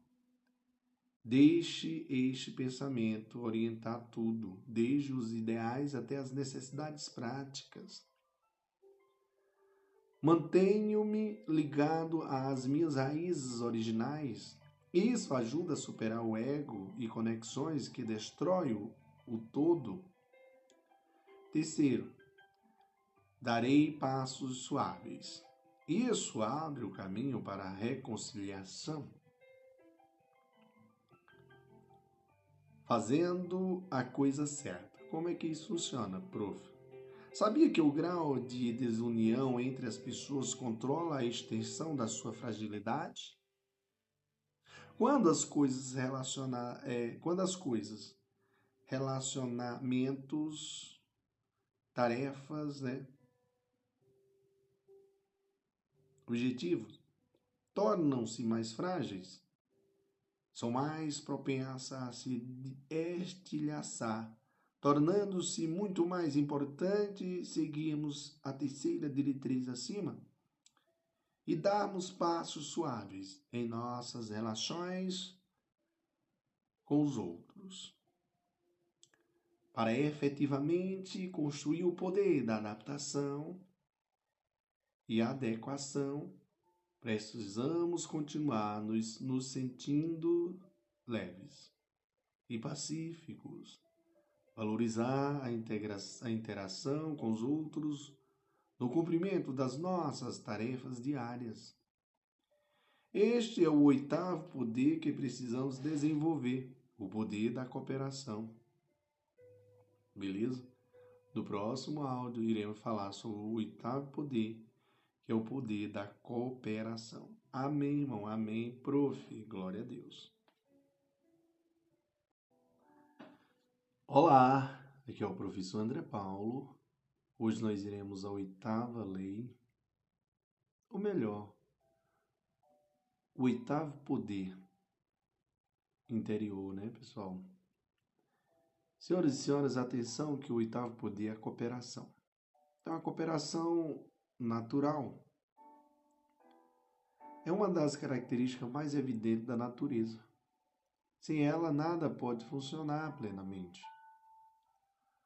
O lado esquerdo coopera com o lado direito do cérebro. Um olho coopera com o outro. O coração e o sangue cooperam. E se isso não acontecer, a doença surge. A doença tira tudo do equilíbrio e se torna uma luta para o corpo funcionar ou mesmo para sobreviver. Uma falta de cooperação semelhante em qualquer sistema leva a características disfuncionais. O que causa a falta de cooperação, prof? Em resumo, um profundo apego ao eu, às normas próprias, formas, as nossas próprias formas de pensar e nossos próprios medos e preconceitos. Então, o que causa a falta de cooperação? Em resumo, um profundo apego ao eu, as nossas próprias formas de pensar e nossos próprios medos e preconceitos. Tais sentimentos, senhores, e atitudes egoístas levam-nos a ficar aprisionados em nosso pequeno eu de modo que todas as experiências sejam filtradas através disso. Mas eu indago a todos vocês. O que é cooperação, prof? Senhores, a cooperação é a interação da tolerância, adaptação, flexibilidade, respeito e valorização da diferença e da singularidade quando está fundamentada nessa interação, a cooperação é o cerne de qualquer tarefa bem-sucedida. Não importa se o indivíduo é capaz, talentoso, eficiente ou extraordinário. Sem a cooperação dos outros, nenhuma única pessoa pode desenvolver suas habilidades pessoais. Também não pode executar suas não pode executar uma tarefa sem a ajuda de um pai ou mãe, professor ou mentor, Por exemplo, um ator ou cantor precisa de música, de músicos, produtores, diretores e especialmente uma plateia a fim de expressar-se com sucesso, apesar de sua capacidade inata de criar e de entreter os outros. Ser capaz de apreciar a contribuição do, dos outros e estar aberta à influência sempre facilita a execução de uma tarefa ou a realização de um talento. Diz-se que até mesmo Deus, poderoso como Deus é, não não pode realizar uma tarefa divina sem a existência de seus anjos. A cooperação torna-se natural e flui com facilidade quando nos, nos, posiciona, nos posicionamos com confiança e humildade, deixando um espaço onde outros possam entrar e co-criar conosco. Meu objetivo expresso. Vou lutar ao longo do tempo para cultivar cooperação em minha vida, para que todos aqueles que eu, todos aqueles com quem eu entrar em contato fiquem contentes e possa usar suas especialidades com entusiasmo. Para fazer isso, construindo relacionamentos respeitosos. Unidade a harmonia da, da unicidade. É esse estado de ser onde a cooperação natural acontece. Construindo a cooperação duradoura. O poder da cooperação é natural. Neste planeta, nada existiria sem ela. Ou nós seremos humanos Poderíamos prosperar sem a cooperação de árvore, plantas, ar, terra e a luz do sol? Belíssima indagação, prof. Dentro do reino natural, vemos muitos exemplos de cooperação mutuamente benéfica. Vivemos em uma sociedade que não existiria se não houvesse cooperação, vamos ao médico para assuntos de saúde, ao, ao padeiro para o pão, ao advogado para assessoria jurídica, ao dono da mercearia para os suprimentos. Mesmo que a sociedade não esteja funcionando tão bem quanto possível. Ainda assim, cada um está fornecendo um serviço muito necessário para os outros. A cooperação começa com a cooperação interna, ou coerência de pensamentos, sentimentos e atitudes. Então, a cooperação com o mundo exterior é fácil as pessoas ficam abertas e acessíveis se elas sentem que podem confiar em nós. Se nossos mundos internos e externos não cooperarem harmoniosamente, vamos viver em um estado de desorientação e tensão. E nunca vamos nos sentir à vontade conosco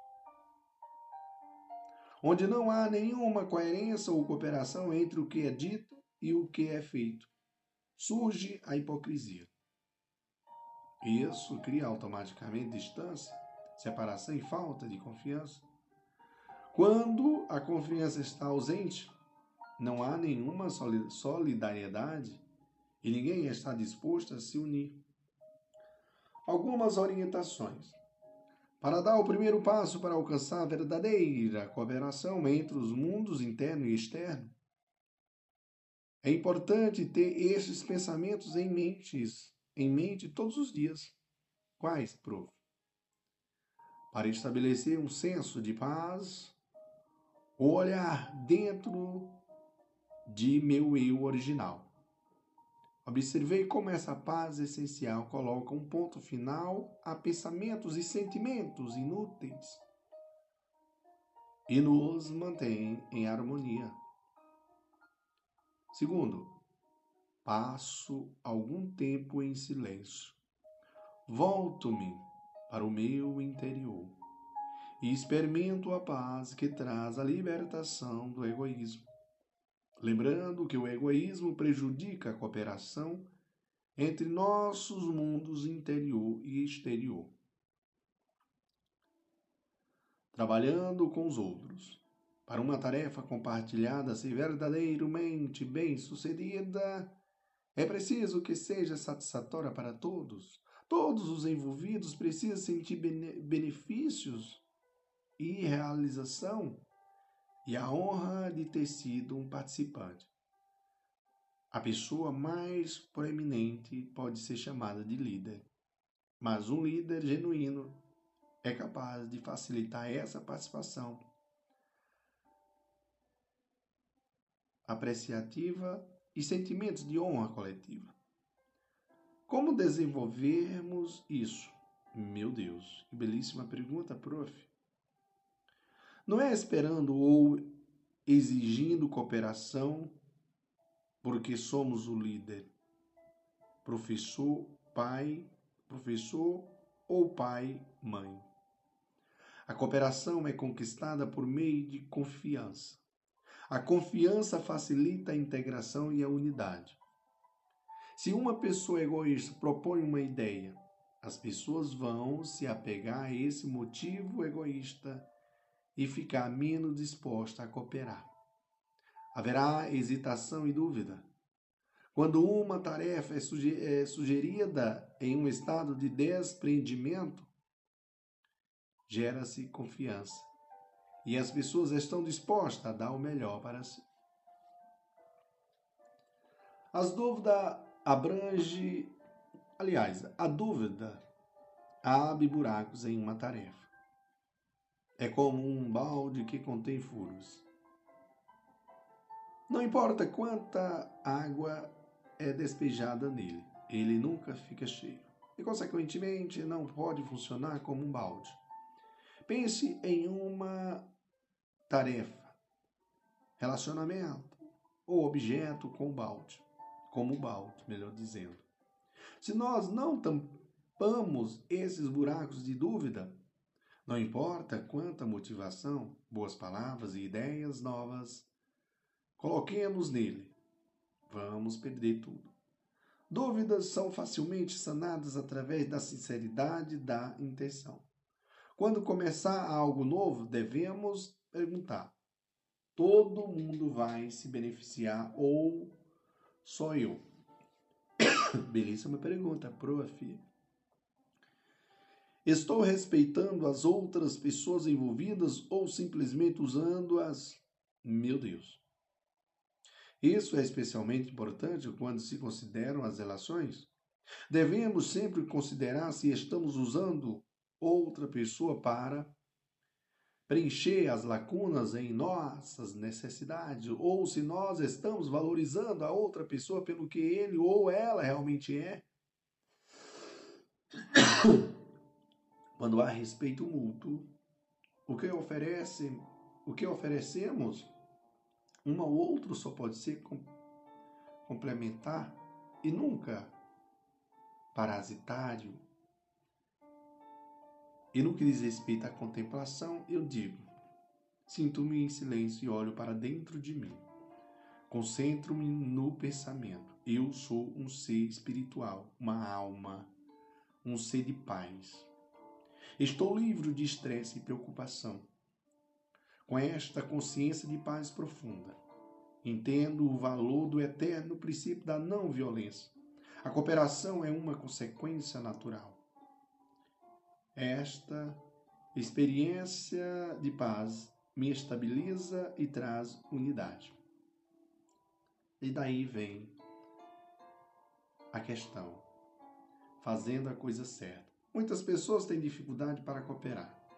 Se uma mãe e um pai não colaborarem e estiverem em conflito, insistindo, rejeitando, não ouvindo, seus filhos ficam não ouvindo, seus filhos ficam confusos e começam a imitar o exemplo dos pais.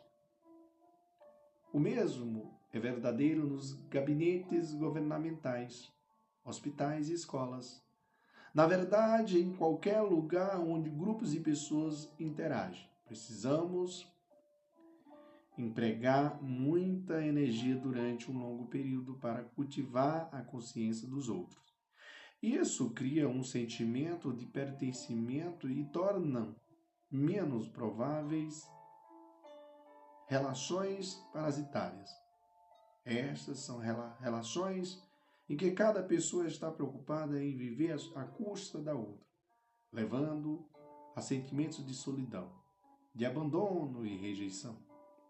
Se você se sentir fragmentada por pessoas e situações, tire um tempo para ficar quieto Colaborar com o silêncio desta forma promove a paz de que precisamos para sermos capazes de cooperar com o mundo exterior. Ao olharmos para o nosso interior, tornamos-nos capazes de observar os obstáculos à cooperação. E muitas vezes são resultados do egoísmo.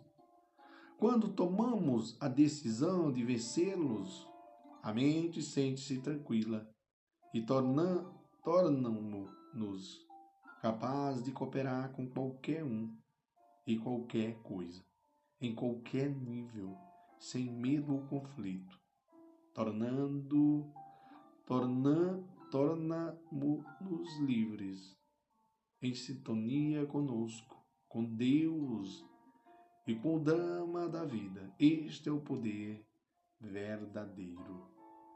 Amém, irmão. Amém. Prof, senhores e senhoras. O prof. André Paulo, ele finaliza esse podcast com chave de ouro. Amém, irmãos? E só gratidão, que Deus abençoe todos os meus ouvintes. E e é isso, senhores. Gratidão. Show, papai. Vamos que vamos. Viva ao prof. André Paulo.